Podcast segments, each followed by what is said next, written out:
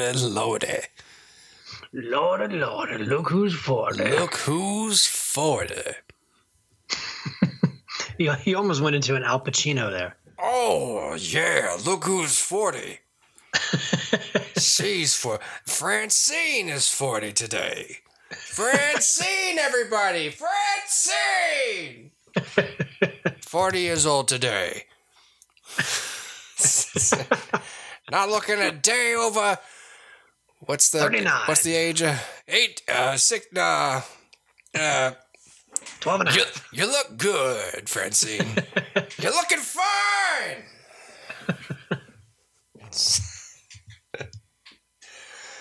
uh, it's easier to do when I'm driving. Everything is. Yep, yep, yep, yep. Why'd you have to drive in front of me? Why'd you have to do that? I knew it was you. I, I knew it was you. All right, say hello to my little friend. The turn signal. That's what you do. You you turn it on before you make your turns, and you you make sure everyone everyone knows your intentions. I don't know. Your intentions. Make sure everyone understands what you mean to do today. I don't know why I'm speaking so carefully.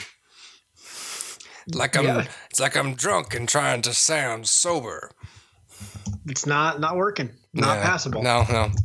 I did that. Uh, I would, in an effort to uh, control my speech, it would be an over an over uh, emphasis on like consonants, like tomato, like you know what I mean, like just trying to trying to make Yeah, sure, yeah. like, God forbid, I sound slightly like I'm slurring my words, even naturally, Right, um, right. which now I do daily uh, because of s- severe alcohol abuse. Um, I'm just kidding. I'm tired. Uh, it's hi, Dustin. Hey, how are you? Hey, it's uh Happy New Year. Happy New Year. It is it is in fact January 1st in the year of our Lord 2020. 2020. Yes. Yes Did you ever indeed. think you'd make it to see 2020? yes. Oh, well, good for you. I hope so. I, I did remark this morning to somebody. I said, you know what? I just want to sit here. I just want to be the one who says right now, I think it's cool we've reached 2020. Yeah. I don't know what it is about. Maybe just because it is a new decade. I think maybe in 2010 we felt the same way. Like, thank God we can get out of like the double O's and you know now we're in Yeah. 2010. Like we reached a new milestone. But 2020 is like to me the beginning of a lot of when you think about future, uh, uh you know, years Mhm, like in mhm. movies, you know, obviously, you know, when you go back as far as 70s and 80s, you know, the future was 1996 and, Mhm. you know, whatever else. And then I think in Blade Runner, like it was, I think Blade Runner was 2019. Um, Yep. but, you know, so that seemed far away because it was beyond the millennium. But most other, like, way in the future, um, sci-fi was like Minority Report. It was like 2054, and even Yeah. Logan was in, you know, it was supposed to be in like in 20. 28 or something. Uh, the Avengers takes place in 2023. Uh, three. um, Mm. so, like, just actually being in the 2020s now, it's like you, you, you do feel like this weird air of like, wow, we've we're really here, you know, Yeah, yeah. even though it's no more real than it was yesterday. Right, right. Um, but this is gonna be a cool year. I don't know. I, I think a lot, a lot of people go into the year and they they have like that. There people share memes all over the place. It's like, oh, this is such a everyone. Everyone's always had a terrible year at the end of the year. Um, Yeah. and uh, so that just shows you how overwhelmingly negative people can be.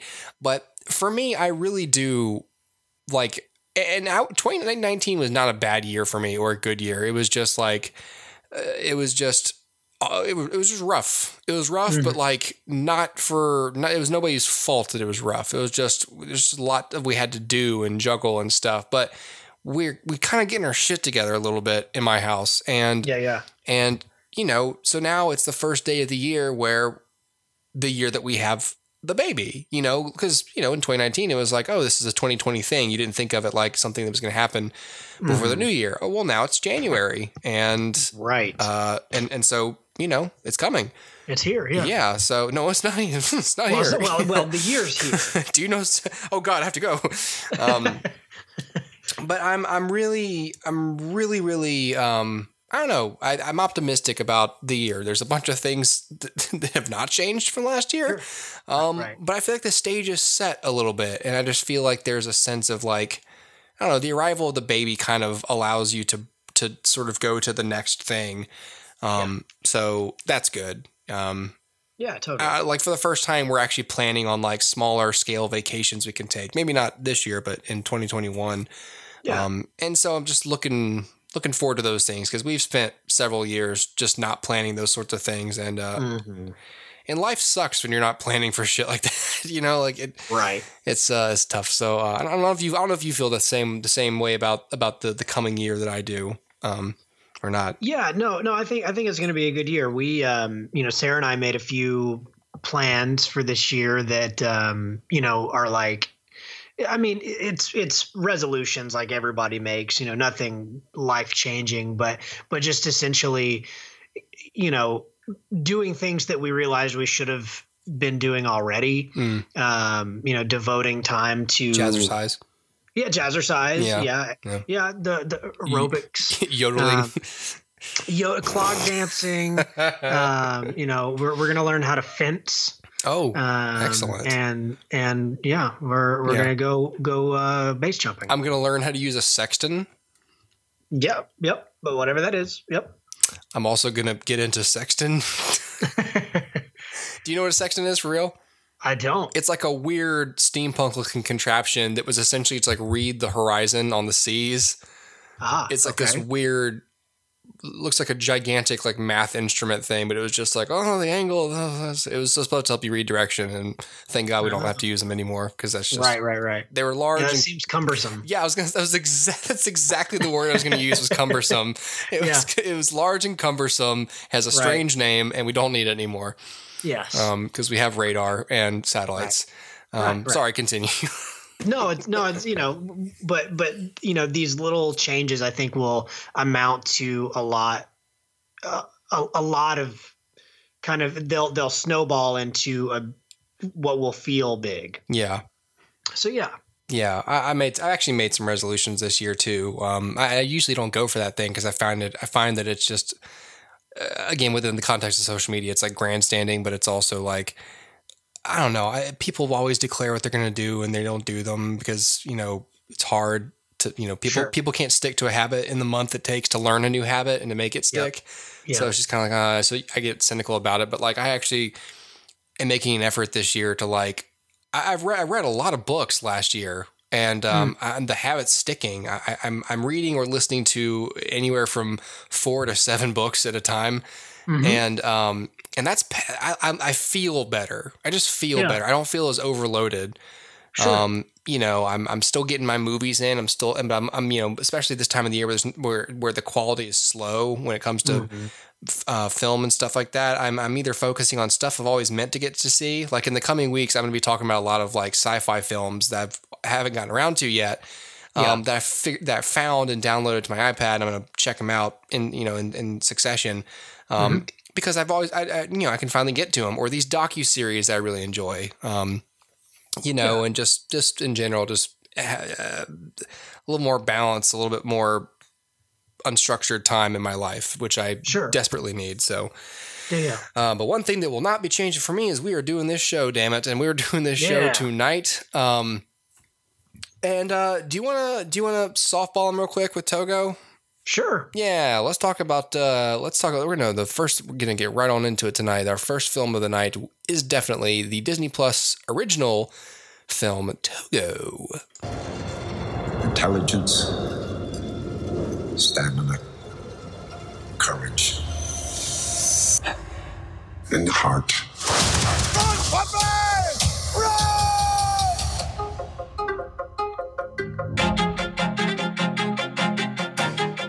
business is dogs. He's undersized. He's trouble. Well, good afternoon.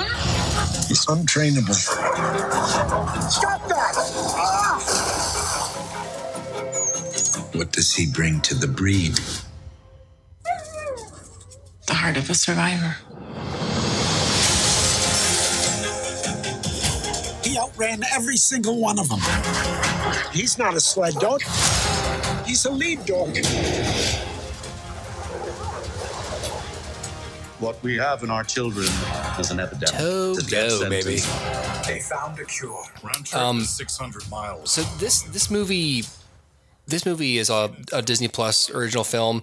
Um, and this movie uh, is directed by a man named Ericson Core, written by Tom Flynn, by Walt Disney, starring Willem Dafoe and Julie. Oh man, what's her name? Julianne something. Um, Nicholson. Nicholson, thank you. Um, and a bunch of actors uh, y- you probably don't recognize or have heard of, especially if the general audience. I mean, the big draw here is Willem Dafoe um, for for any the, the general audience, um, and it's a really it's a really uh, for I'm, I'm I want to say off the bat I'm happy this movie exists because we talked and we've talked about this on the show already but like I'm I'm happy that that services like Disney Plus can can effectively bring back middle budget family movies or middle budget films in general.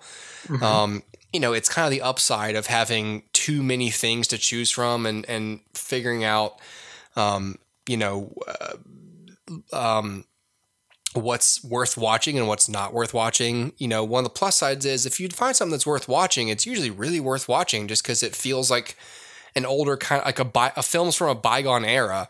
Um, Right. You know, uh, films that just weren't overblown, but they weren't just bare bones indie weird experimental movies. Um, I have have a hard time figuring out what drew Willem Dafoe to this film.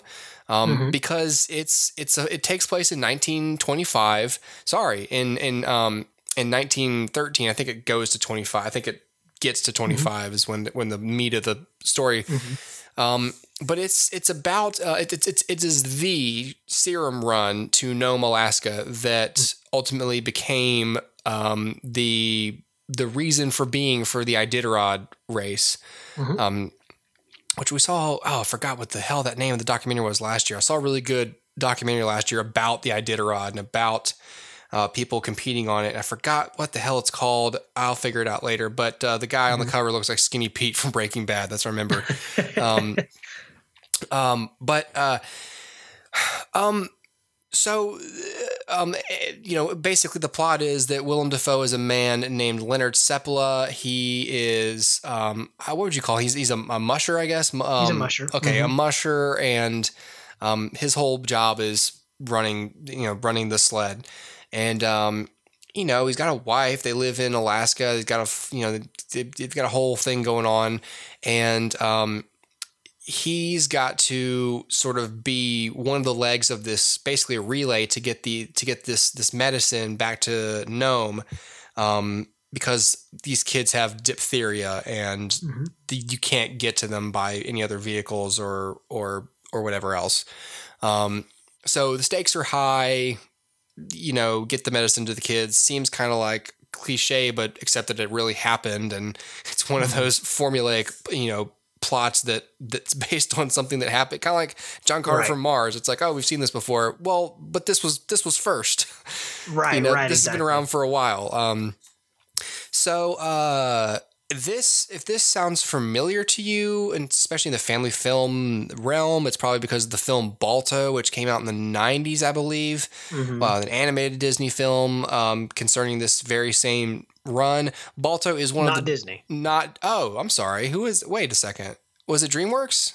Uh, that's a good question. I know it's it's not Disney. F- okay, find out. I think it's if it's DreamWorks, then was it Don Bluth? All right, I want to Uh, know this. see. Yeah, it's Universal. Universal. Okay. yeah. Um, okay. Well, yeah. Sorry. Damn it. All right. Well. Um. So this is this is not this is I wouldn't say it's Disney's answer to Balto because it's super late if it is, but it's more like what's a good story we can tell. Um. You know, a pretty wholesome, simple structure and a very simple goals, very few characters, very simple setting, very heartwarming kind of message. uh, You know about uh, you know loyalty and trust and friendship and you know a man and his dog and everything. And um uh Togo's the, the runt of this pack. And then you know uh, Seppala doesn't want him to do anything uh, because he's bad luck or he keeps screwing everything up.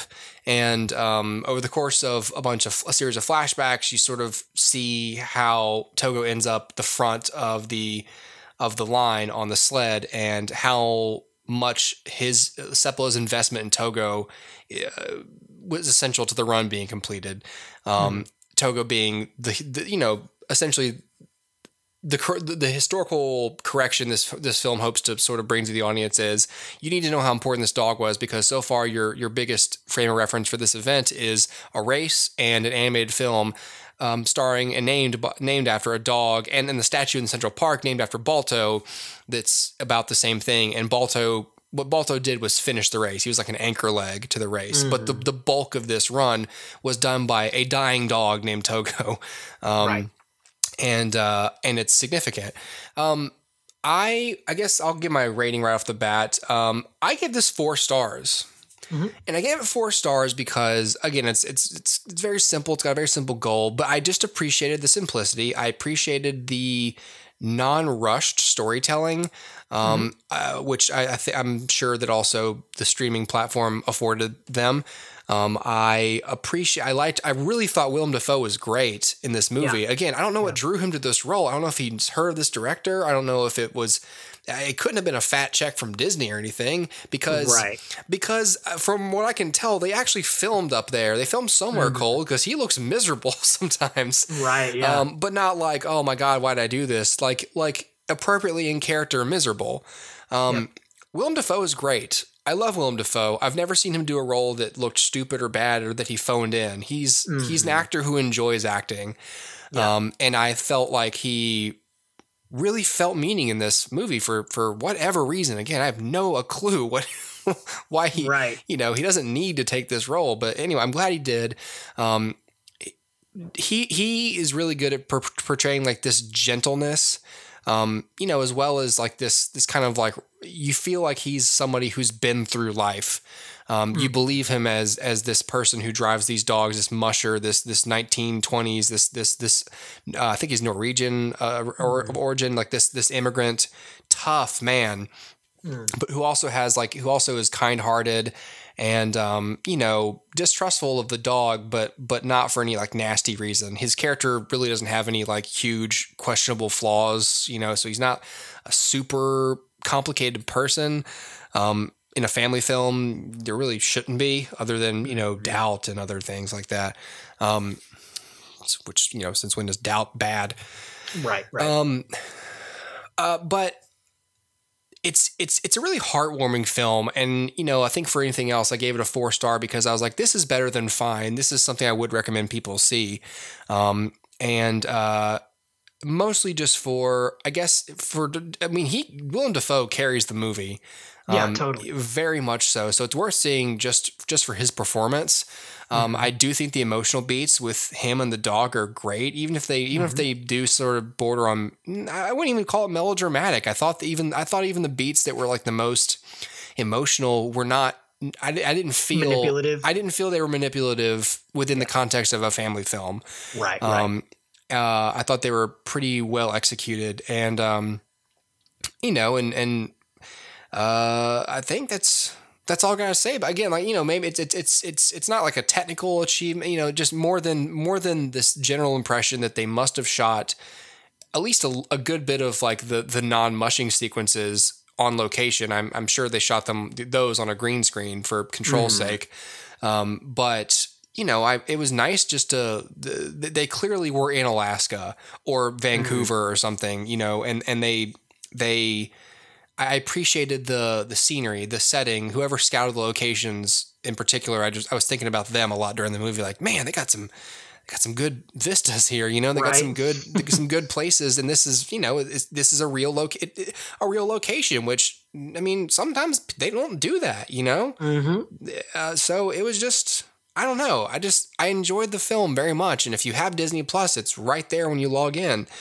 Um, yeah, Yeah, I, I- give it a four I- star. I would also give it four stars. Yeah. Um, so so while you were talking, I did look it up. They shot in Alberta. okay, Um, that's so yeah. I'm, I'm sure it was pretty frigid up there as well. yeah. Um, no, so yeah, I, I, I I think it was almost, at least in my head, um, it was not what I thought it was going to be. I thought it was going to really focus on the actual relay for you know getting the serum, and, and that of course is the the meat and potatoes of the story. Um, but that's the forward momentum. Yeah. But really, it's it's more of a character study. It's more of a uh, you know a bond between a man and a and an animal kind of a story. And so y typically I would steer clear of movies that are like, we're going to see this dog from its birth to the end, you know, kind of thing. And, and I, those movies just kind of seem manipulative to me. Um, so I, if, if it had been marketed that way, I think I probably would have skipped it but it was marketed more as like this is the story of the relay and and again while it definitely is it's it's more than that like the story continues after the relay is done um, and i would say probably the the the thesis of the like the thesis argument of the film happens after the relay is over Mm. um, you know where they're cementing the ideas that were sort of exemplified by the run Yeah. and um, yeah, I, I really enjoyed it. I thought that um, again, it wasn't what I thought it was going to be, um, and it was it was emotional. Uh, I'm I'm a I'm a dog lover anyway. I've, I, I own a dog, and you know these types of movies have a tendency to be emotional, and that may be why I steer clear of movies that are overly you know manipulative, like Marley and Me or whatever, where it's like this is a story about a dog, and you're gonna cry, Mhm. and and that's not how this Or was else. marketed. Um. So so yeah, I I I really enjoyed it. I thought it had enough like action and um, adventure to kind of uh, not seem like it was just a melodrama about a guy and his dog, but at the same time, it kind of was that, and and I liked that these two things went side by side.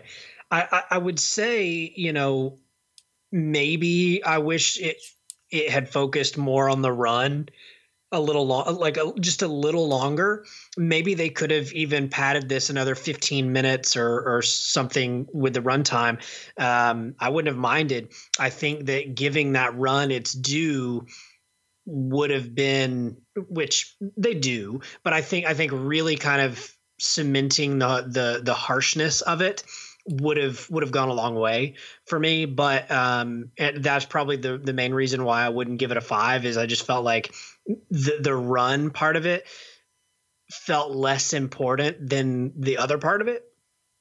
And um and so and that just isn't what I wanted.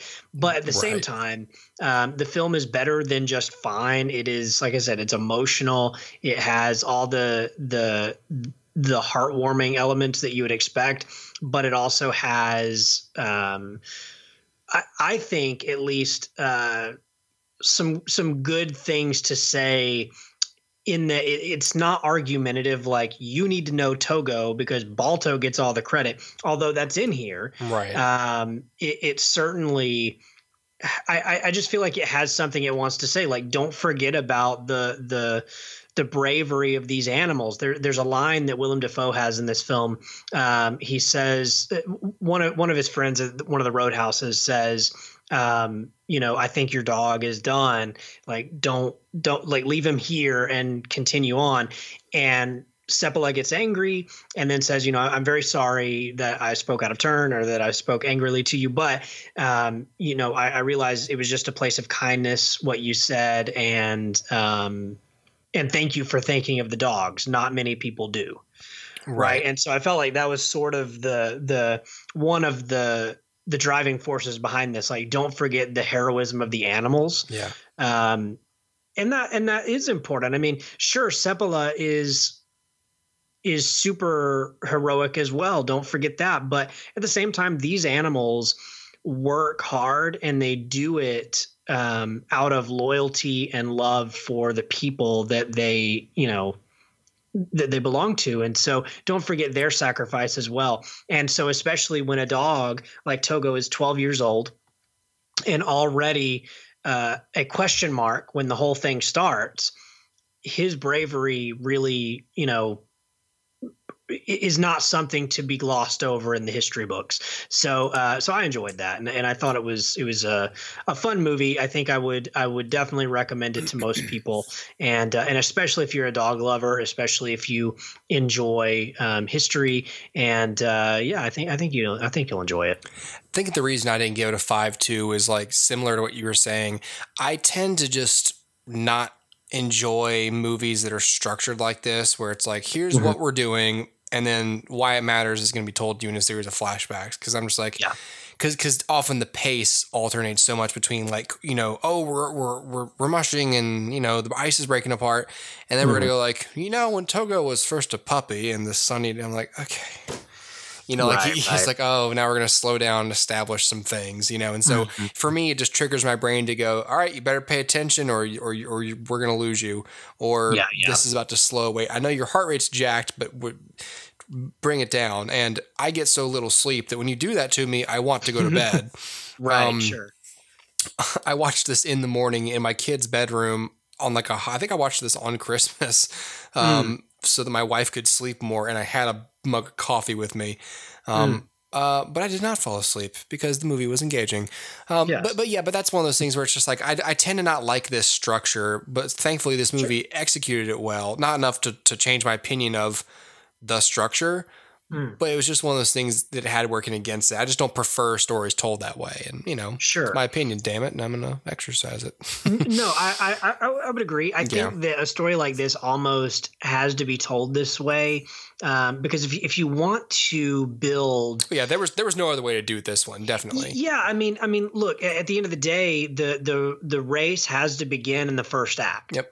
It, it can't begin anywhere else, and so if if your film is an hour and a half, two hours, you've got 30 minutes, 45 minutes to to establish, or really less, yeah. to establish life before.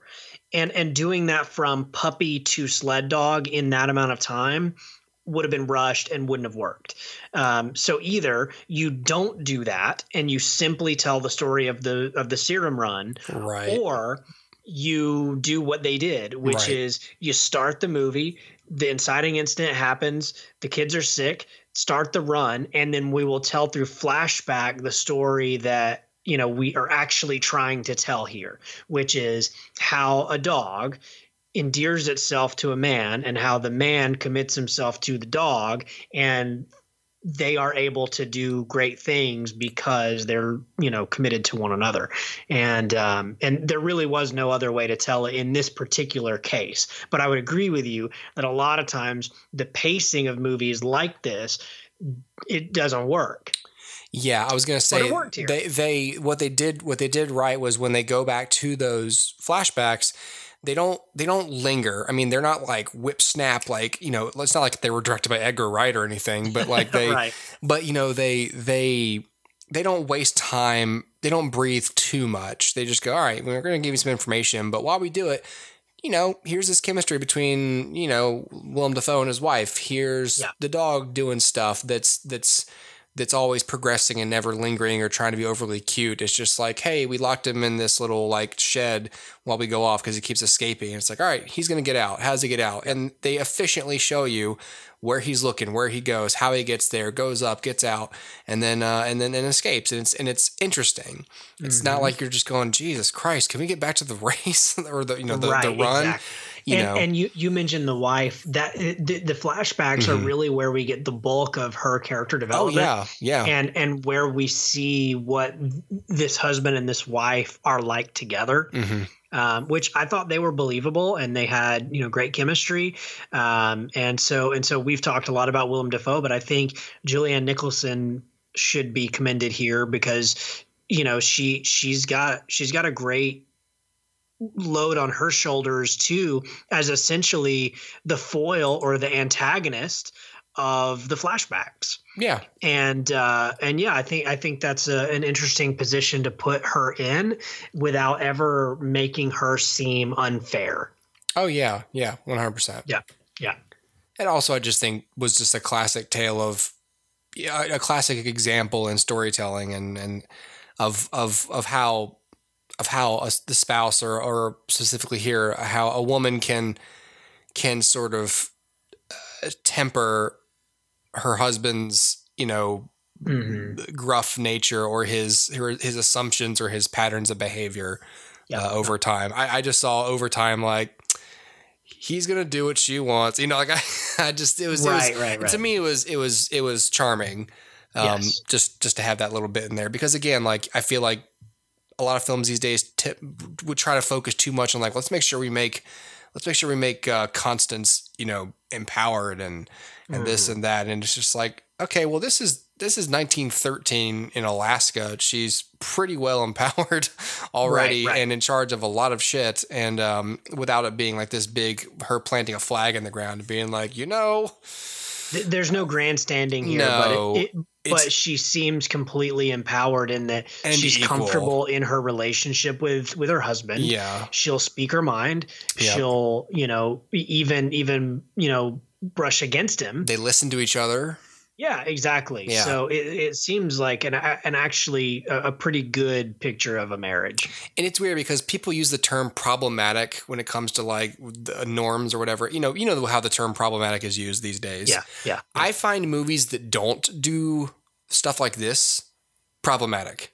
I Hmm. find I find overly progressive storytelling problematic because Sure. you you you muddy the waters or you you tell too specific of a story that that that, that people can't relate to because it's just like well you know I don't, it's it's just a little thing with me it doesn't really have that much to do with Togo so I won't linger on it but or, like or, or or you'll tell a story that wouldn't have taken place at that time period. right Right. Like you mentioned 1913. Mhm. You know, if it had been any any bigger, like if her her independence had been any more a part of this thing, yeah it probably would have seemed time period inaccurate. Yeah, and I also think um I think that if he had been like more of a pushover, Mm. that wouldn't have made sense either because it's like you're telling me this this guy who immigrated to, you know, America and he's he owns all this land with his wife and they do all this work and stuff. You're going to tell me he's just going to like lean, you know, he's just going to fall over at the first bit of resistance from his, you know, overly you know, his overly argumentative wife. You know what I mean? Like it would have so it just it's one of those little things I, I, I think about and, and that's something that family films I feel like always did to a perfectly acceptable extent. And then like we got to these days where one of the things that went out the door with family films was just a simple portrayal of marriage. Like there's no need to to to make a statement about about gender equality or whatever. Um, at least overtly in a family film about a dog. You know, Mhm. save that for like for dra- for more emotional dramas for adults. You know, yeah, or be subtle about it. And this film was just like, hey, this is her, this is him, and uh, it's not a big deal. Yep. You know, I don't. Yeah, I don't know. Anyways, yeah. So Togo's a four star for sure. I, I definitely recommend anybody watch it, especially if you. My kids dipped in and out. Um, you know, there was parts that they didn't care that much about. Um, I just think it's because it wasn't animated, and, Sure. and and there are parts that they, you know, my son would kind of like you know crawl over and sort of park himself and look at it for a while. Um, Mhm. Typically, the the sled sequences, he would sort of like, oh, what you got there? Come on over, and uh, anytime where there was like, you know, impetuous music, like, oh, he's escaping the thing. My son wanted to go look at that. My, son enjoys nonverbal story um, a lot, actually. So whenever there was no talking and only action, he came over. Mhm. So I don't know, kids. I think probably older kids. My kids are five and and three. Uh, so maybe older kids, um, or if you have dogs, you might get kids who are a little bit more like, oh, it's a movie about dogs, but we don't have pets, so my kids are just like, oh, okay, who cares? So, Right, right. Um, okay, cool. Well, um, let's let's let's. You want to talk about? Uh, I don't know. I mean, d- is it time to talk about Star Wars? Yeah, let's do it. All right.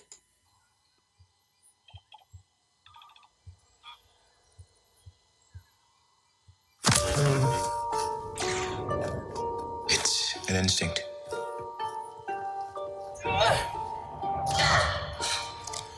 Feeling. The force brought us together.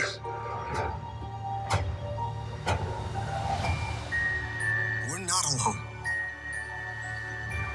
Good people will fight if we lead them. People keep telling me they know me. No one does. Do.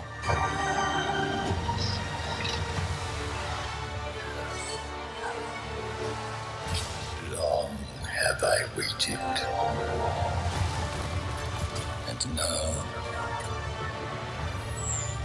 you're coming together.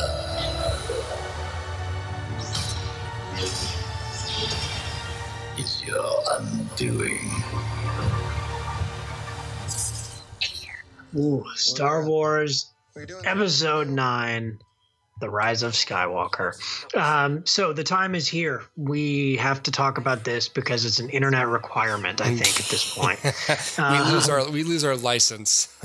Right. You, you are kicked off the internet if you don't have a Star Wars opinion. Yeah. Um, so I'm going to give you mine.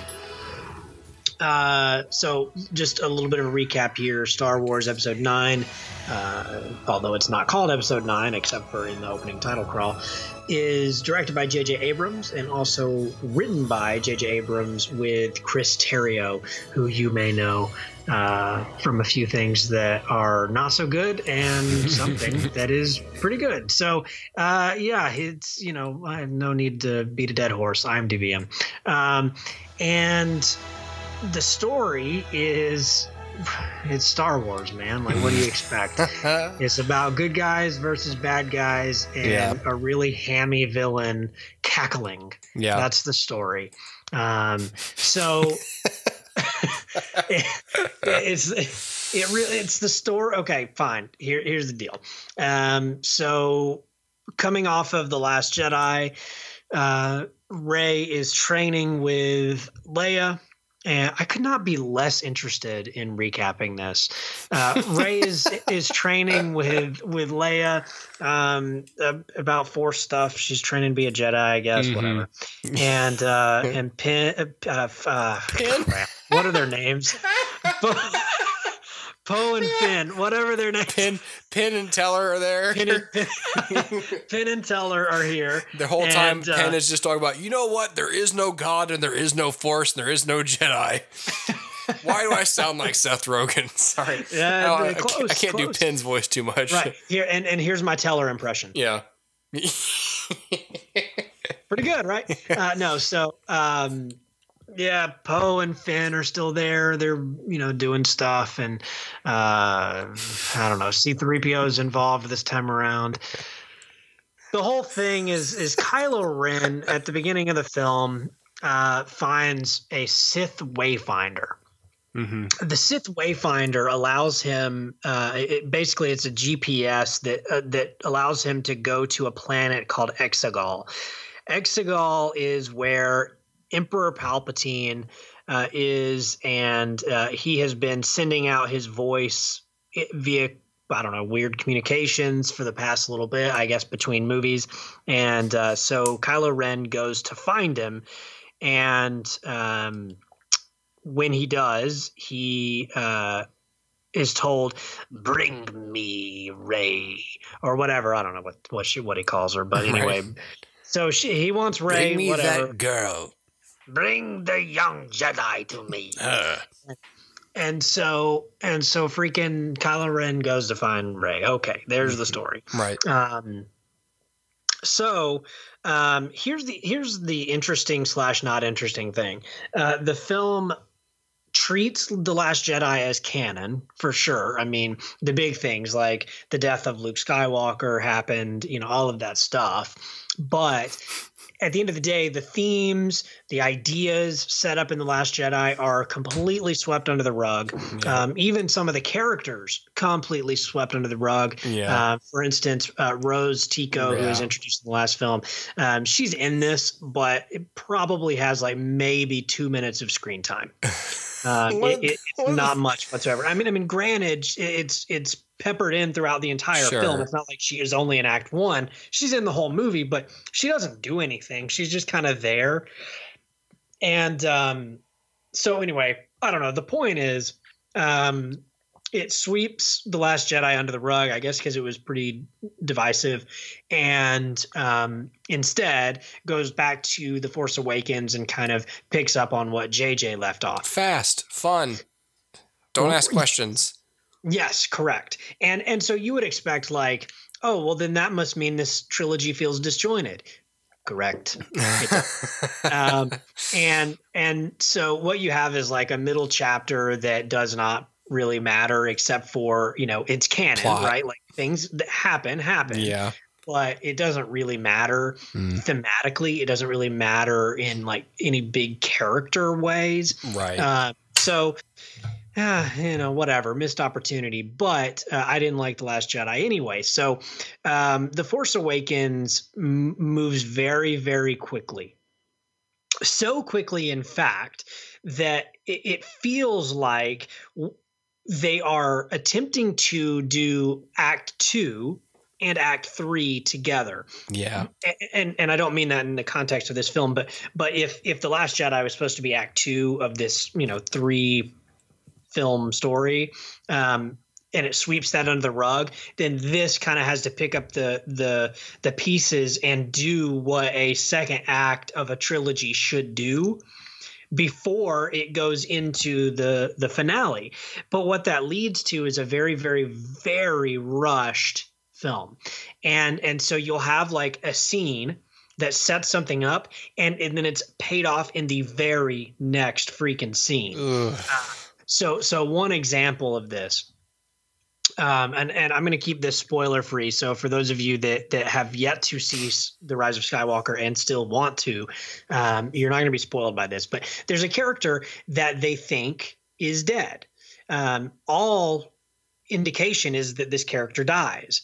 And the very next scene, we see that this character is not dead.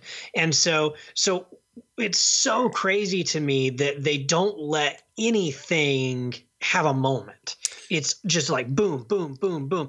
Um, another example. Um, well, and it's just bad. It's just bad also because like not only is it solved just too quickly, but like the chief harm that does is there's no like weight to it. Um, Yeah. There's no there's no feeling of of loss or anything like that. Like it's it's a character. I think I can at least say that it's a character who who is presumed who is who is indicated and you're basically told they're dead, and that it was Rey's fault yes, that this correct. character is dead. And so Ah, so you've you've been digging into some spoilers. Oh yeah, I, I know a lot of things about this. Okay, and, okay, and, okay. and and and what that does is, you know, whenever something like that happens, like that guilt should weigh heavily on your protagonist. Um, think of Civil War, like you know Tony Stark feeling responsible for not only just like a bunch of deaths in Sokovia, but that one kid that that that um uh, that he's that his his mom, that woman who stops him and says like, you know, Mhm. who's going to avenge my son? And he's like, oh, he researches them and he tells all the tells all the Avengers like, here's all the stuff this guy wanted to do and now he can't because of us. Like the Right. the, the guilt weighing on your protagonist is really dramatically compelling. So in the next scene, if you just go, never mind, everything's fine. It's like, oh, thank God, I don't have to feel like shit now. But, but what's weird is is so the audience knows that this character's alive, but the the characters don't. oh, And so the next oh. couple Oh, it's even worse. The next couple scenes, like it, they proceed to be like, well, what would this character do if they were still alive? Or we can't just quit now because Yeah. then they'll have died You're for just nothing. shouting at the And- screen like, "It's turn around!" right, and we're yeah, we're all like, they're not dead. oh Come on. God, that's Um, worse. Uh, an, another example. So in this film, um, Poe, they introduce Keri Russell plays a character that's like an old uh, flame of of Poe. She um, and Poe have some sort of history together, some romantic history, I whatever. keep saying Poe and Flame, and I'm thinking of The Legend of Zelda. right. Um, and, and and and so so Zorii Bliss is her name, and Zorii Yeah. Bliss like holds up this coin, and and she's like, I have this coin. I finally got this after working for so long. And then he's like, Whoa, is that the coin that gets you into any Imperial base ever for any reason? Not just or- that, Poe. Yeah, yeah. It's basically like so exposition heavy. It's essentially like, It's like think a, Q- of a QVC commercial for this coin. yeah, well, I, I was gonna say. So think of the Dark Knight Rises. Yeah. When when Catwoman uh, goes into that one guy's, I can't remember his name, goes into that one guy's place, and she's like, "I need the clean slate," and he's like, "You mean the clean slate that will wipe your?" and, and like basically telegraphs to the audience everything Yeah. that what th- this is. And so Poe does that. in He's like, case the name wasn't enough on the nose. "Yeah, exactly." the clean slate does. Does. Yeah, and, and so Poe's like, "You mean the th- the coin that gets you into any first order starship or whatever?" And she's like, "Yeah." And then like the next, and so you're like, "Oh, okay." So like by the end of the film, like that's gonna be important, right? She's gonna do something, and then like at the at the next scene, she's like, "Take this with you," and and he's like. Oh, are you are you for real? And she's like, yeah. And he's like, cool. And he immediately puts it in the thing that gets him access to the thing. And so within the within two back to back scenes, it's introduced and used. Yep. And it's just like that happens so often. Uh, Um, now the film has some good ideas in it. I think um, you know there there's particularly particularly some things with Luke and Leia and some of these old characters that I think are kind of it's kind of interesting, and and I think that Rey is infinitely more likable in the hands of J.J. Abrams than she was with Rian Johnson. Um, some people might say she's less interesting with J.J. And I guess I can see that in that she's less confusing, but she's so much more likable with J.J. Yeah. Um, so so there's there's um, and again, in the- these films are, are simple. They're, they're, they are for children. They're so- they're sophisticated so the adults can enjoy them enough. But the the basic elements of this of this the story, the characters are kind of meant to be archetypal and pretty basic. I, I always say like I respect I respect the Last Jedi for trying to do and Rian Johnson for trying to do stuff with the Last Jedi, but the mistake was you can't do some of those things he wanted to do as a filmmaker in that context because serialized storytelling is what Marvel does well. Serialized storytelling kind of dictates a specific kind of um, director and direction, and there's certain artistic liberties you can take with with with a with a serialized movie, and there's certain things you cannot take.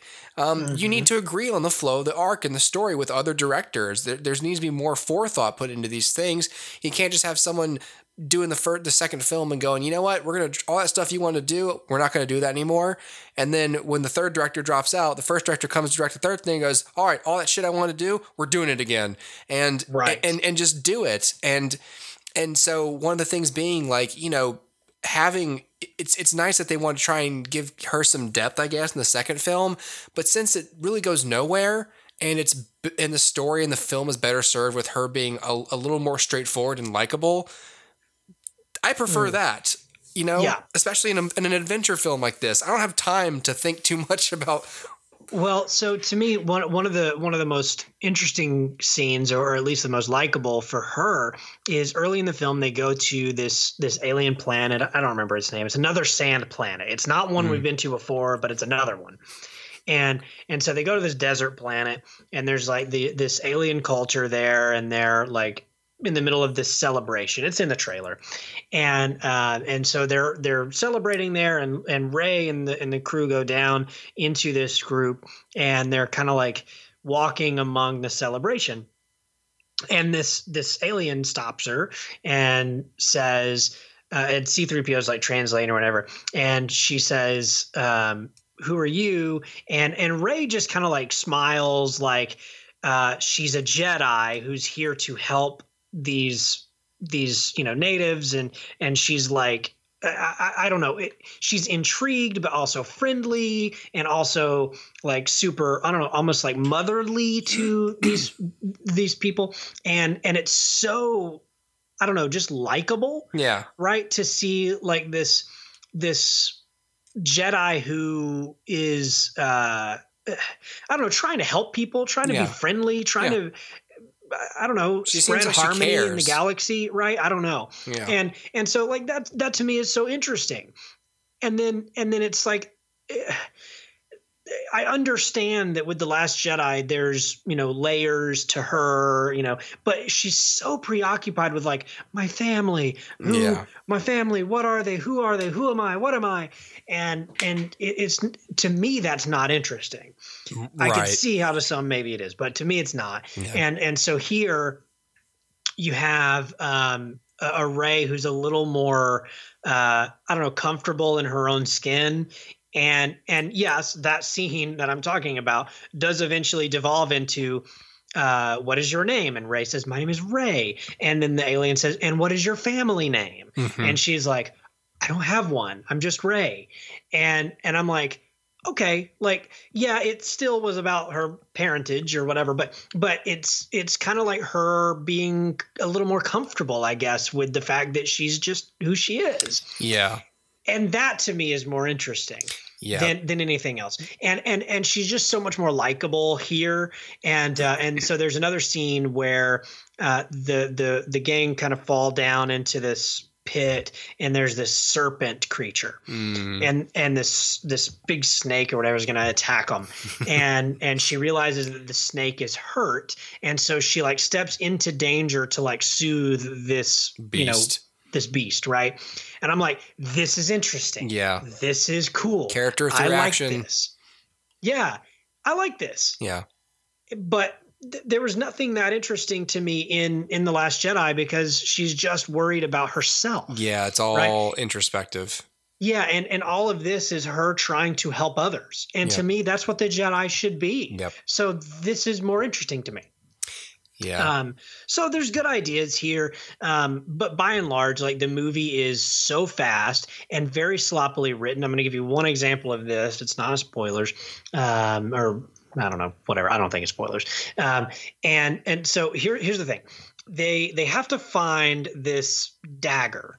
It's this Sith dagger, and if they find this Sith dagger, it'll have like runes on it that tell her where to find a Sith Wayfinder, which will tell her where to find Exegol. You heard that right. She has to find a thing to find a thing to find a thing. and this is just mystery box storytelling, Yeah. MacGuffins all over the place. And like a Russian and doll with MacGuffins. yes, and They call them um, MacGuffins over there. Mag- MacGuffins. Um, uh, Rey's last name should just be MacGuffin. Mag- Um, and I'm Rey MacGuffin. And Chekhov. yeah right. And so um so what what ends up happening right is is so you got to find the thing. It's the dagger. And the dagger uh so so tell me if this makes any sense to you. This is so dumb. So she has this dagger and she's like well it has the runes on it and it tells me where to go but it doesn't really tell me where the wayfinder is. It just kind of tells me what planet it's on. So they go to the planet they get to the th- basically there's this giant ocean and in the ocean is the crashed wreckage of the death star the second death star. And Okay. and she like is looking out over the wreckage and like recognizes it i guess. So she pulls out the dagger and lines up the dagger with the wreckage and only now realizes that a part of this dagger extends. And so she extends this part of the dagger and it's basically like an arrow that points. So the the, the lines on the dagger line up with the wreckage and the new extended thing points to a point like a part of the wreckage that she's going to have to go into to find the dagger or the wayfinder so, a couple things are weird here. One, it requires you to stand in one specific spot that it doesn't tell you where it is, but luckily she is. Because if you were on the other side of the ocean, or I don't know, three miles down to the left, you you're not going to find the the lines that match the dagger because you have to be standing in a very specific spot because that's how perspective works. And then, uh, then the biggest hurdle is that this is an ancient dagger, Yeah, this this crash was very recent. but the crash was so recent. So how Yeah. does it line up with the thing? yeah, would you have had to go there by boat before? But but when the dagger was made, the Death Star wasn't even made yet, much less destroyed yet, much It's- less it's a it's a pointing to a thing. it's an update. It's a patch. it's stupid is what it is and and and the the story is filled with that. It feels a lot like hey we have to so so uh, when you're writing like a detective story oftentimes you might be tempted to like start at the end and write backwards right? Like okay well here's what the murder is. Let's go back and kind of fill in the details backwards so that then when you watch it forwards it makes sense well, this film kind of feels like that in that they wrote things like that, like, oh, the dagger matches the thing. Now we have to go back and explain the dagger.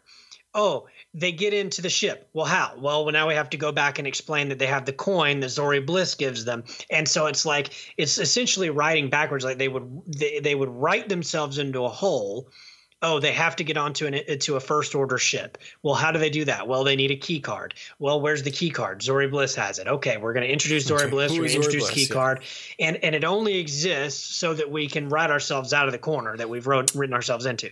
Usually, when And- you do that, and like I can see doing that, but what you're supposed to do after that is okay. Now let's rewrite this script on a you know on a, let's do a pass on the script where we try to make it not so obvious that that's what we did.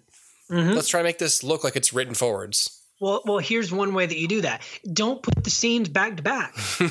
Separate them by an act.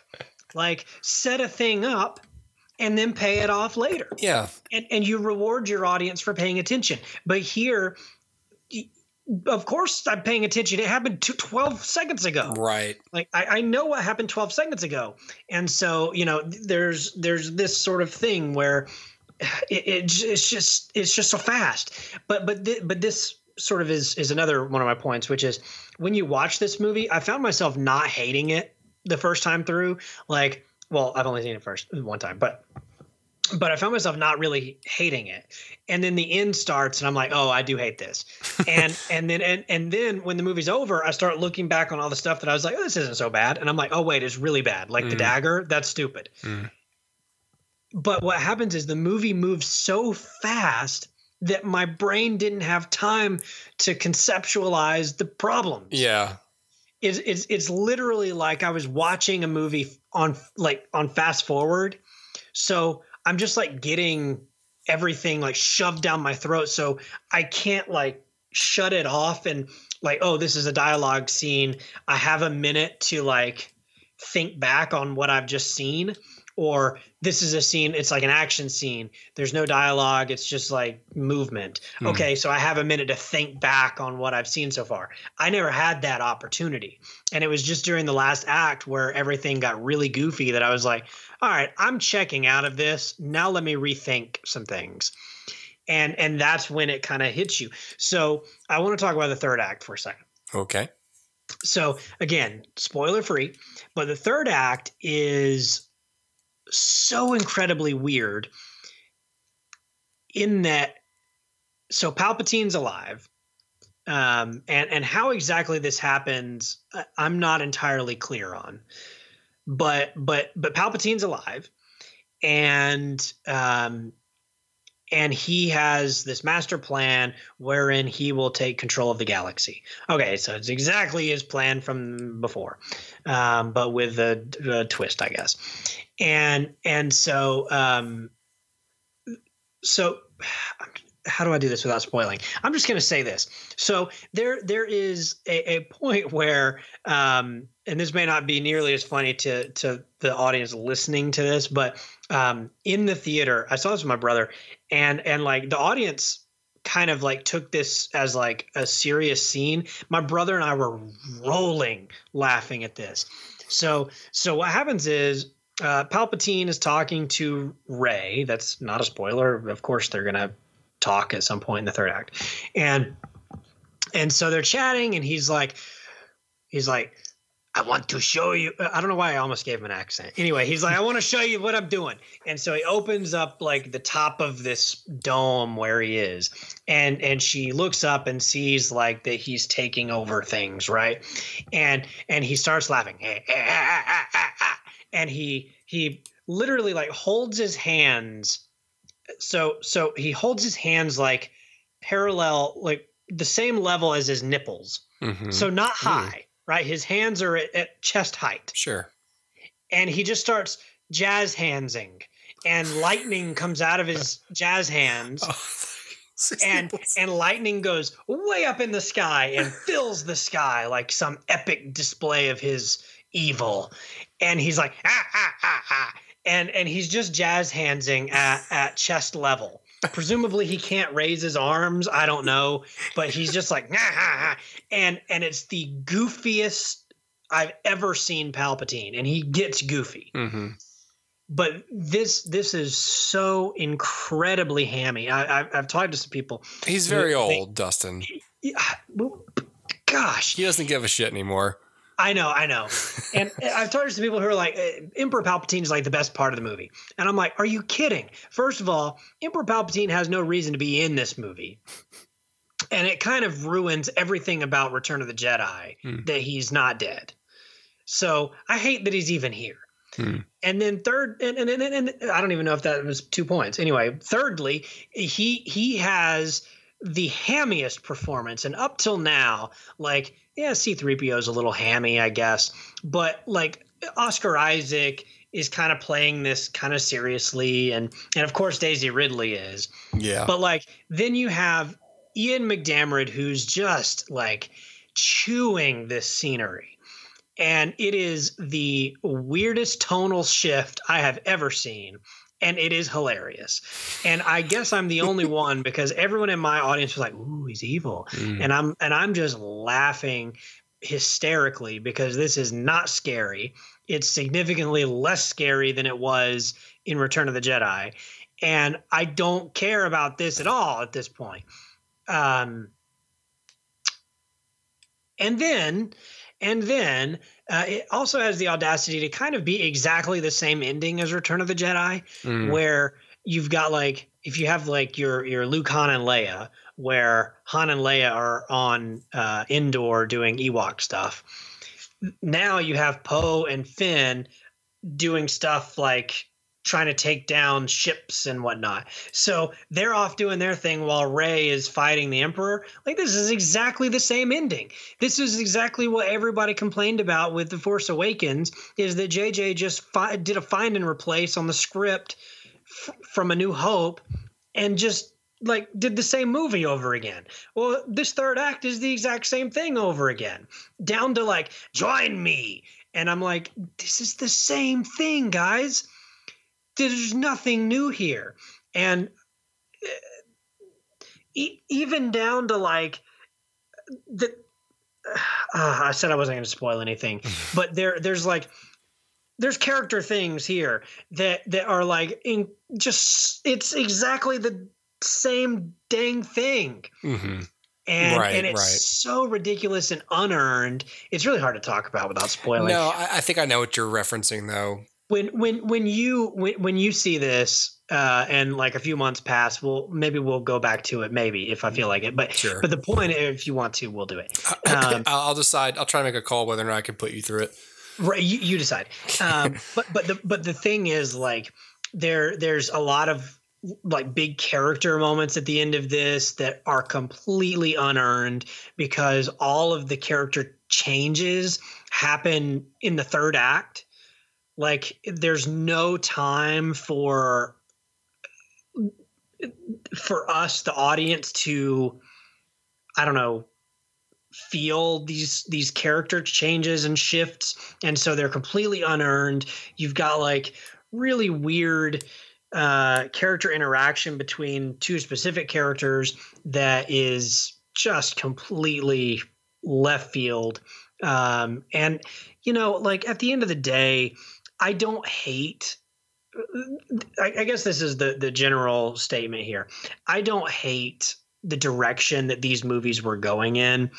It, it was always going to go where it went. The problem was that even though we all knew where it was going it was doing a piss poor job of getting us there. Mm. and so now that it's there it's not that i hate where it went.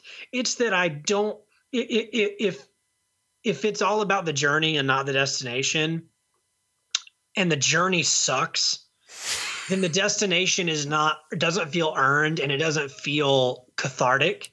It just feels like oh yeah of course that's where it ended. We all knew it was going to end there.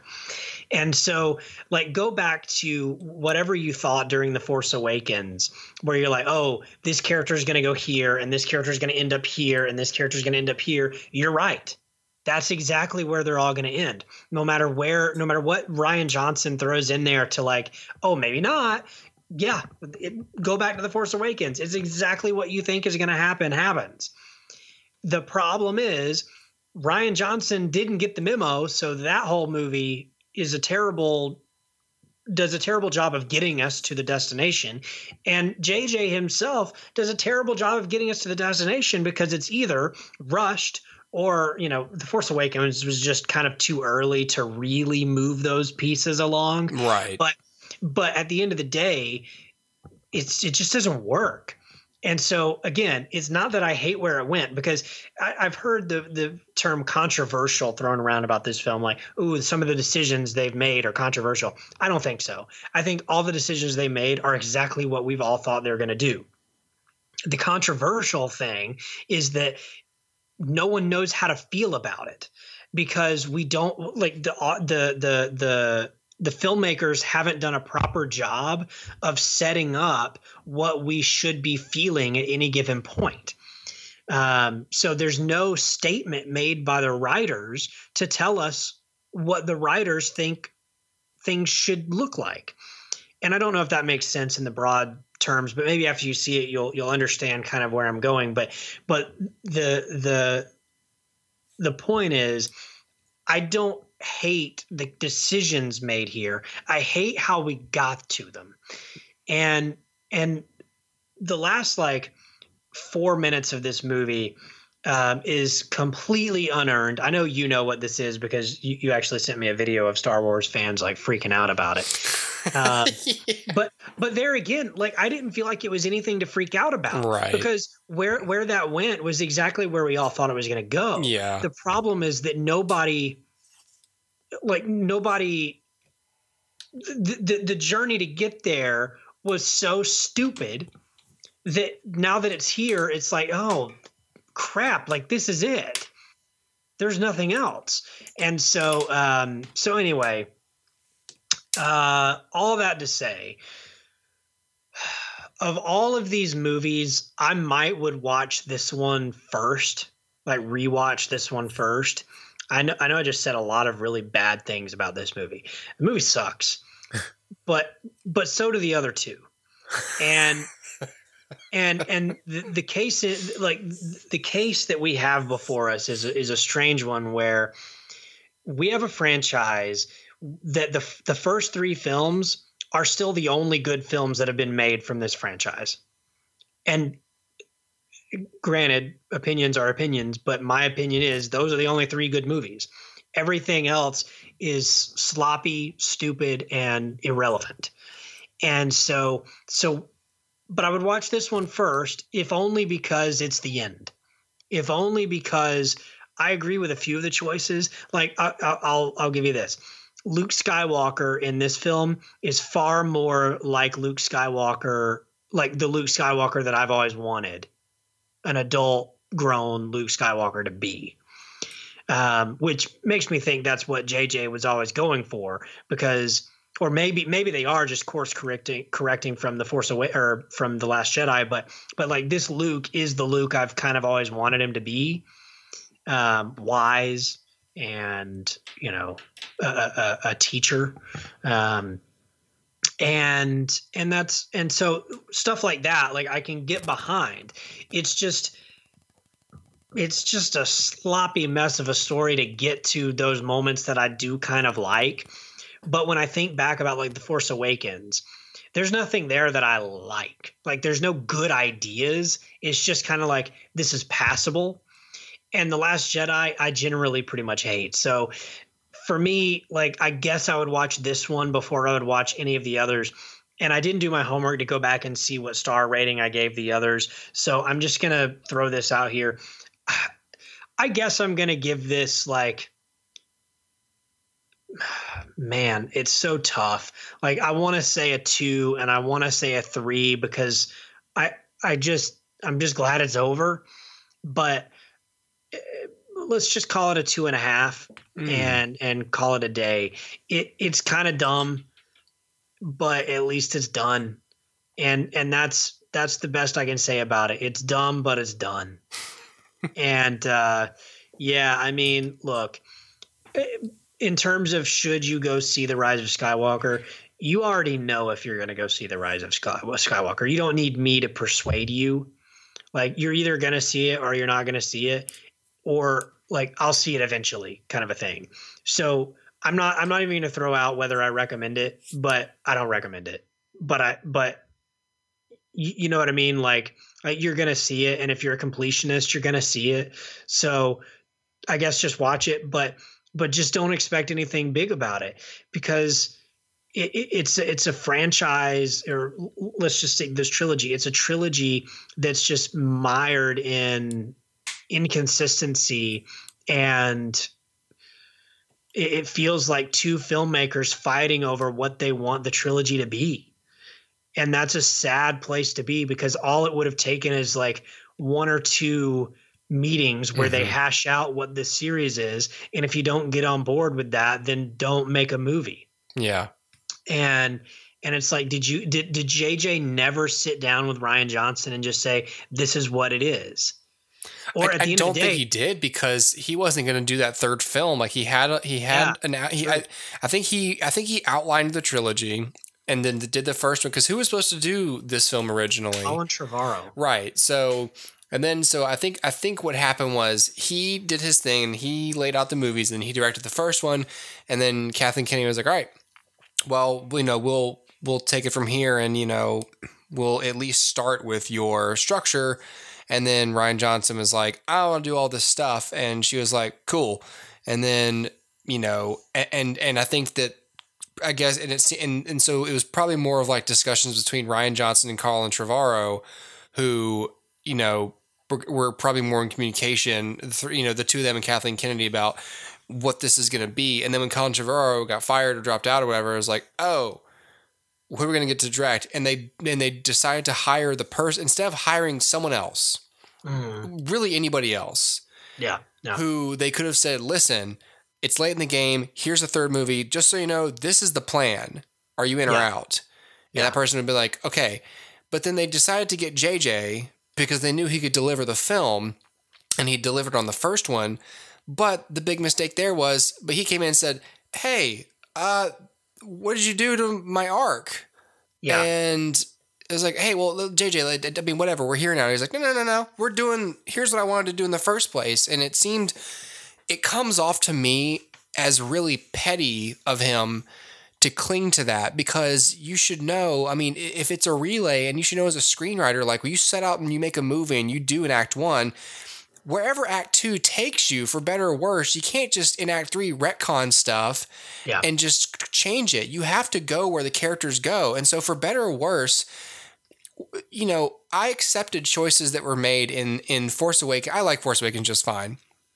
I hmm. accepted, and, and anything I didn't like about it, I accepted that because I figured, okay, well, there's gonna be a reason once the trilogy is done that these choices were made, and and, and I, that's a lot of my rationale of the Last Jedi is okay. I'm a little uncomfortable with some of these things, but if they can pay this off, that's fine. But if they make a third film where those things, where the director basically says, no, no, I'm with you. I don't like those things. Let's never see them through and let's just change it. It might Yeah. make for a more watchable movie in some ways. But Yeah. when you basically spend the third film being the second and third film, essentially Yep. laying a bunch of groundwork that you, it's basically JJ saying, here's what I wish would have been in The Last Jedi, but I'm going to put it in this one anyway. Mirror, mirror. So you have an, you have an overly rushed film, you have an overlong film, you have an overstuffed film, a lot of plots, no breathing room, and it just comes off like like you said, like this petty little squabble between here's what we should have done with the movies, and and and I just feel like as much as the Last Jedi made choices, made decisions, they should have stuck with that, and they should have found a way to make those work for the trilogy and let them play out. Right i mean it, it, it's it's as 'Cause you- simple you, you, honestly you like could have at least said the trilogy was cohesive. Right. It, it honestly is as simple as JJ coming in and saying, okay, so if the idea of The Last Jedi, I guess, in. I guess in theory, I don't even know what the last Jedi is trying to say, but but like kill the past, burn it if you have to. Like we're gonna do our own new thing, whatever. Uh, you can work that into the story where the characters realize that that's not that's not the way forward. Right. I mean, because Right, that, that, like- is, that is Kylo Ren's thing. That's not the hero's mantra. That's definitely that's that's his thing. Like kill the past, burn it down, and But then in this film, like at the very beginning, he rebuilds his helmet Right. because he's back to the Kylo Ren from The Force Awakens, completely forgetting what happened in The Last Jedi, essentially. see, I can I, I can I can justify that. I can say that through Sure. through his through his interactions with Rey, the character decided and grew, or learned or grew that I don't need to kill the past. Like this is my this is my identity or whatever. I don't But know. tha- that's what I'm saying. Like, I also like haven't seen it- the film. Right. If if JJ wanted to do that to basically counteract what was set up in The Last Jedi, then do it in the story. yeah. Like like create a story reason or like have Luke show up as a force ghost and say, "Yeah, I was wrong." Yep. You know, or whatever. You know, because So you mean the first I- time I- you see Kylo Ren, he's just wearing the helmet inex- inexplicably? No, he reforms it, Mhm. but It's not like the- stated or explained. Yeah, I mean, it sort of is. I mean, there there's a key thing that he does right before he reforms it, but at the at the end of the day, it still feels weightless. Mm. Um, the the reason to do that, um, because then he reforms it, and you see it again in like one or two scenes. But I would still say the majority of the film is spent without it. Hmm. So it's like mostly he just wears it when he's ordering his crew around. Right. And then when he's not, he's not wearing it. And I'm like, well, this is kind of pointless. But but yeah, I mean, look, at, at the end of the day, what what irks me the most is that they did not have a I mean, I guess Kathleen Kennedy is the Kevin Feige of this, but but they didn't have a Kevin Feige who says, here's the way, like here's our tone, here's how it works, Yeah. here's the story we're building towards, here's the the parameters in which you can operate. Just making sure everything tracks. Yeah, and and like you know, again, at the, at the risk of sounding like a Marvel shill or whatever, Sure. like the, at least Kevin Feige had the opportunity or had had the foresight to say, if this is going to work, if we're going to tell a story over multiple films, it has to be coherent Yeah. and and this is how we're going to do it but kathleen kennedy it seemed like she just said okay jj whatever you want to do okay Rian whatever you want to do okay Right. jj do whatever again like it comes off where- like my contract's up in 2021 and I don't really give a fuck how this turns out. Right. Where was her like oversight saying, okay, look, Rian, if you do that, then this is where we go in the Right. third film. Yeah. And then when JJ when when the offer goes out to JJ, will you do it? It's not JJ, will you do it and do whatever you want? It's JJ, here's the end now. Here's where we are. It doesn't matter Yeah. what you thought during The Force Awakens. This is now our Here's end. the script. Here's the treatment that the that that that, that Chris Terrio wrote. Here's here's where we went. Here's here's what we are doing now with this film. Are you interested? or at the very least, Kathleen Kennedy should have like note cards and say, "Here's the beats we're hitting. cynically- Here's the he- here's the here's the end of these arcs. Get us to that. yeah. That's all we need." And cynically, I would say that like you know, it's the perfect opportunity for a big studio to to hire to lowball and hire a lesser known director and just say, "Here's what you're doing." yeah, You know, yeah, do I get to make any choices? No. right. Okay. You know, like it, it was the perfect opportunity to do that. And for some reason, I think they felt like, no, we need a director that people recognize. You know, and, Well, and, and, it's, and it's one of the reasons they went after JJ. It's like people need to know this this trilogy's on, on stable ground. Let's get the Force Awakens, so you know, positive, I guess. You know, like let's get JJ Abrams. Yep. And it's just like JJ's JJ's star is kind of faded to me. It's not that he He has. it's not that he's like not a good director. It's just like he's not an interesting director to me anymore.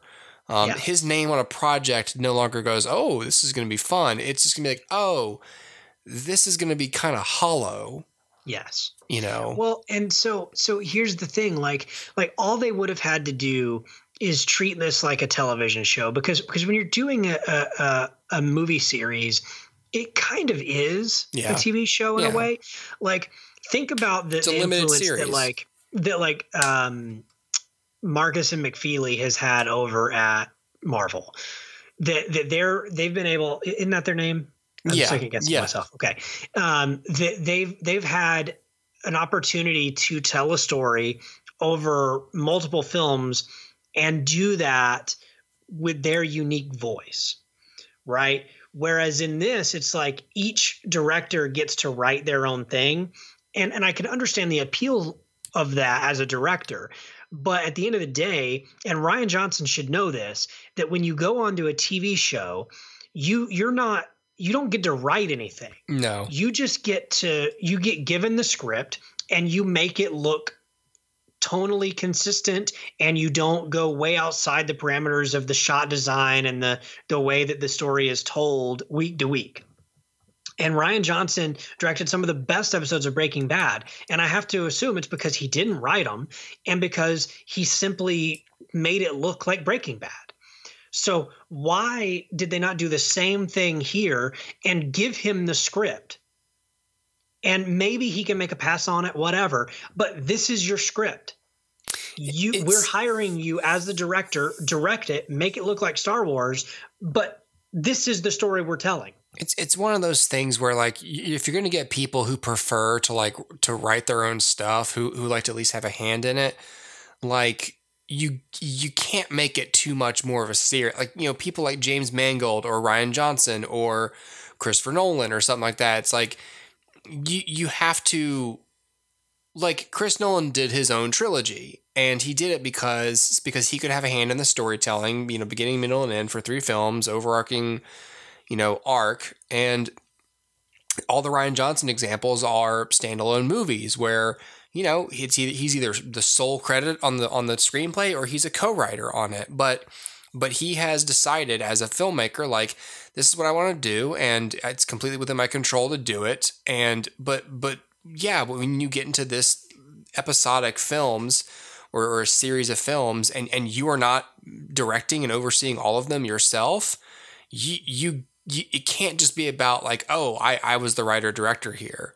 It's just like this isn't the time to put another notch in your belt as writer director. It's like that might be Right. what you do normally, but this isn't what you're gonna do here. Like t- take a pass on the screenplay. Like tell me like if there's anything you know, obviously like I, I I don't believe in like giving the script to the director and being like, this is what you're doing, fucko. you know, Right, uh, you right. know, at least tell them like, is there anything here that you think doesn't make any sense?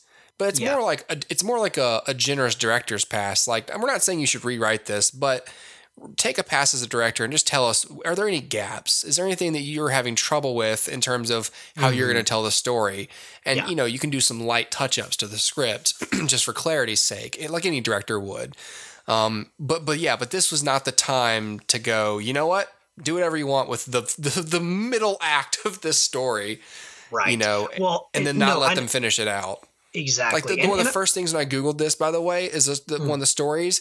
It's just what about Broom Boy? right. It's you know the idea that, that the Force, you know, could be anybody. yeah. That's gone now Yes. in this movie. Yeah. No, Well, you, at least it to doesn't. It doesn't matter. you have to be highborn. Right. Well, look, I mean, at the end of the day, I know another thing that everybody complains about is like the directors kind of get swallowed up in the in the industry, right? Yeah, And it's like, oh well, the director didn't have much say, and so the movie's terrible. And and I completely understand that, right? Like if the director, if, if their vision gets removed or tweaked, a la Raimi for Spider-Man Three, yeah, it's going to result generally in a worse film. But but what what I think people are missing is that um, at the end of the day, with a with a trilogy that's self-contained like Star Wars, it's not an opportunity to to be an auteur. You you are telling a story, and it isn't your story it, it, it like when you sign on to Star Wars, you have to understand. I don't get like to put my personal stamp on this to such a degree that I'm used to. yeah, I, I'm telling Kathleen Kennedy's story, right? She's the the filmmaker here, right? And so and so people get caught up like, oh well, you have to give your filmmakers room, and yes, but what you're actually trying to say is you have to have a so, like you have to have one vision, and oftentimes that's the director or the writer, but in a in the case of this, it's probably more accurately the Kevin Feige or the Kathleen Kennedy. And so, yes, I'm not taking anything away from the Russo brothers. I'm not taking anything away from any of the Marvel directors or writers. But at the end of the day, what they're hired to do is support Kevin Feige's vision. yeah, And if you can't get on board with that, like Edgar Wright, you don't get to make a movie yeah. because it's not your movie. Like it is, but it's not. And so so again, I'm all for directors having the ability to put a stamp on a film, but within reason. It's the same way that I'm all for Rian Johnson putting his stamp on Breaking Bad because he did, but within reason. If it doesn't support Vince Gilligan's story, then get lost. And and that's that's what didn't happen here. And so yeah, I feel like we could probably talk for hours on, you know, what they could have, should have done. Oh yeah. But you know, at the end of the day, what you end up having is a trilogy that's not coherent, that feels disjointed, that does not have a solid through line, but is confusing always on what they're trying to do and where they're trying to go. And we, as the audience, kind of know from the get go where they're going. So it's almost like they're just trying to like throw red herrings out because they know we know they know we know, right? Like, sorry, but you're not going to end the series with Rey being the big villain. We all know that. And so so having all of the misdirection doesn't matter. Right. It, it, it, it it's pointless. Yeah. We all know where you're going. And so, you know, I think I think at the end of the day, it's just a, it's just a story that that didn't need to be told because to me the story is done and and here's another big point it's it's the last thing i'll say at the end of rise of skywalker this saga doesn't feel any more complete than it did at the end of return of the jedi there's nothing in this new trilogy that adds to a completeness because the story was already done if anything this muddies the completeness Hmm. and that that's sort of maybe the the nail in the coffin of it for me is I I didn't get a feeling of like, who the Star War is over. Right. Definitely over now because it was definitely over before. And I then money came along. Right. um I I definitely I'm gonna check this out.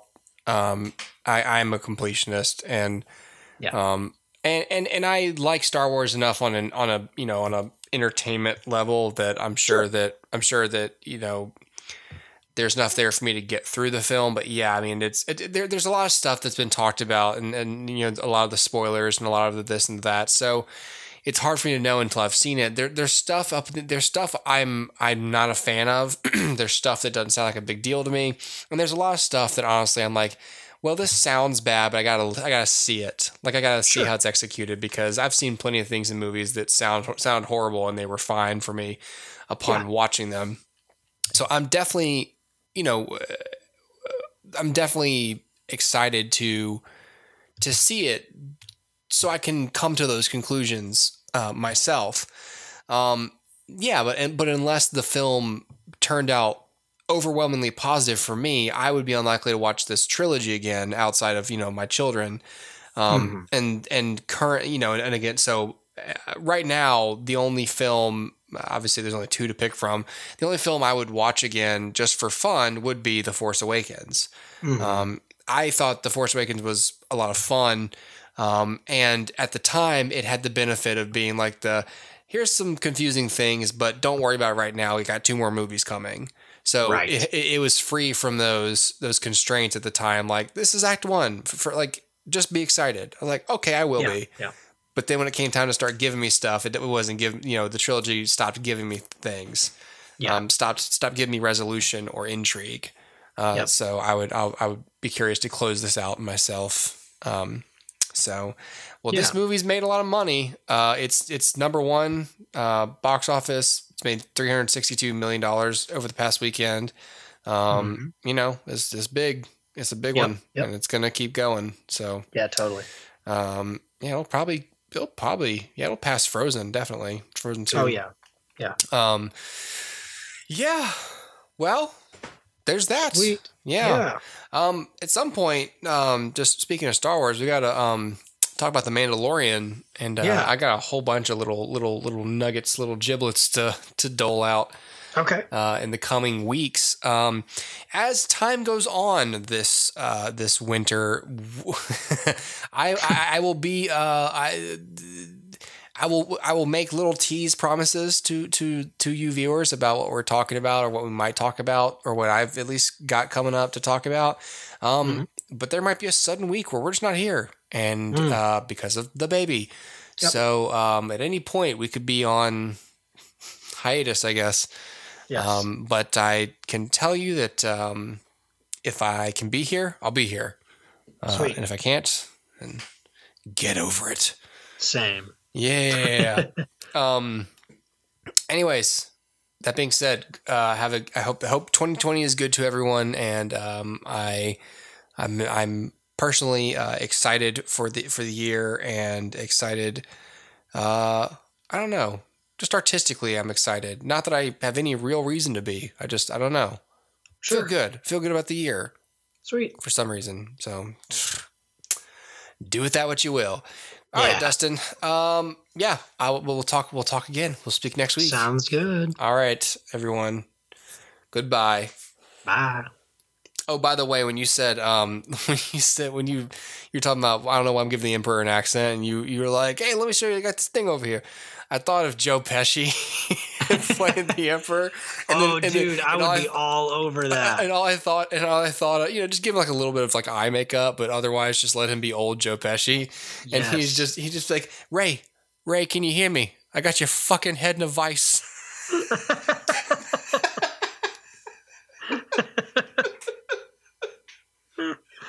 oh man.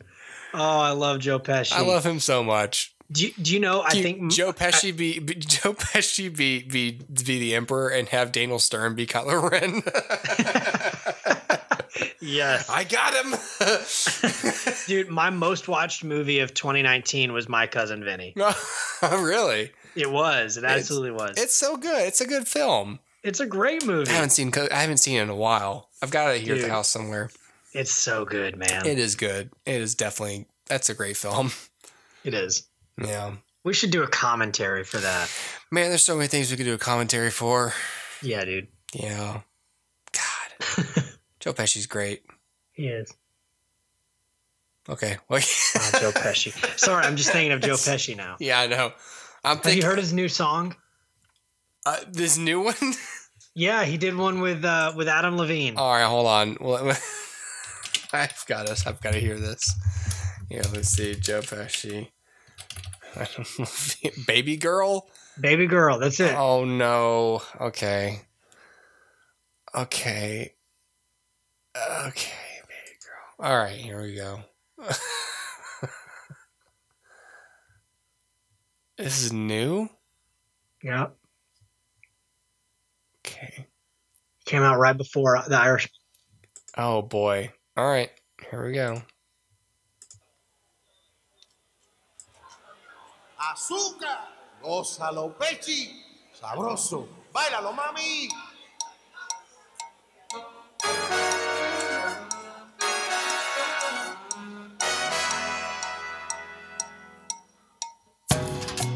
When I'm away from you, I know what to say. That's him.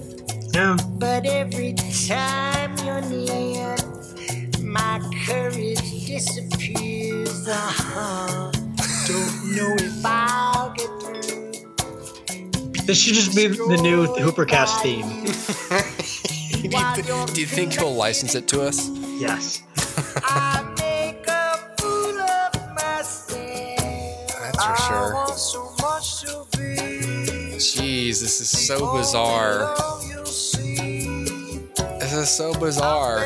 Each time I try to look good Uh, please tell me they harmonize. oh, babe. On my lips, Oh man, compose your slips they've, they- they've got the Pechettes in the background there. Yes. That is Oh, great. That's still not as good as um, Danny. Don't you know though? That was It's true. thing. It's true. Jeez, amazing. Okay. All right, Good night, man. everybody. Bye.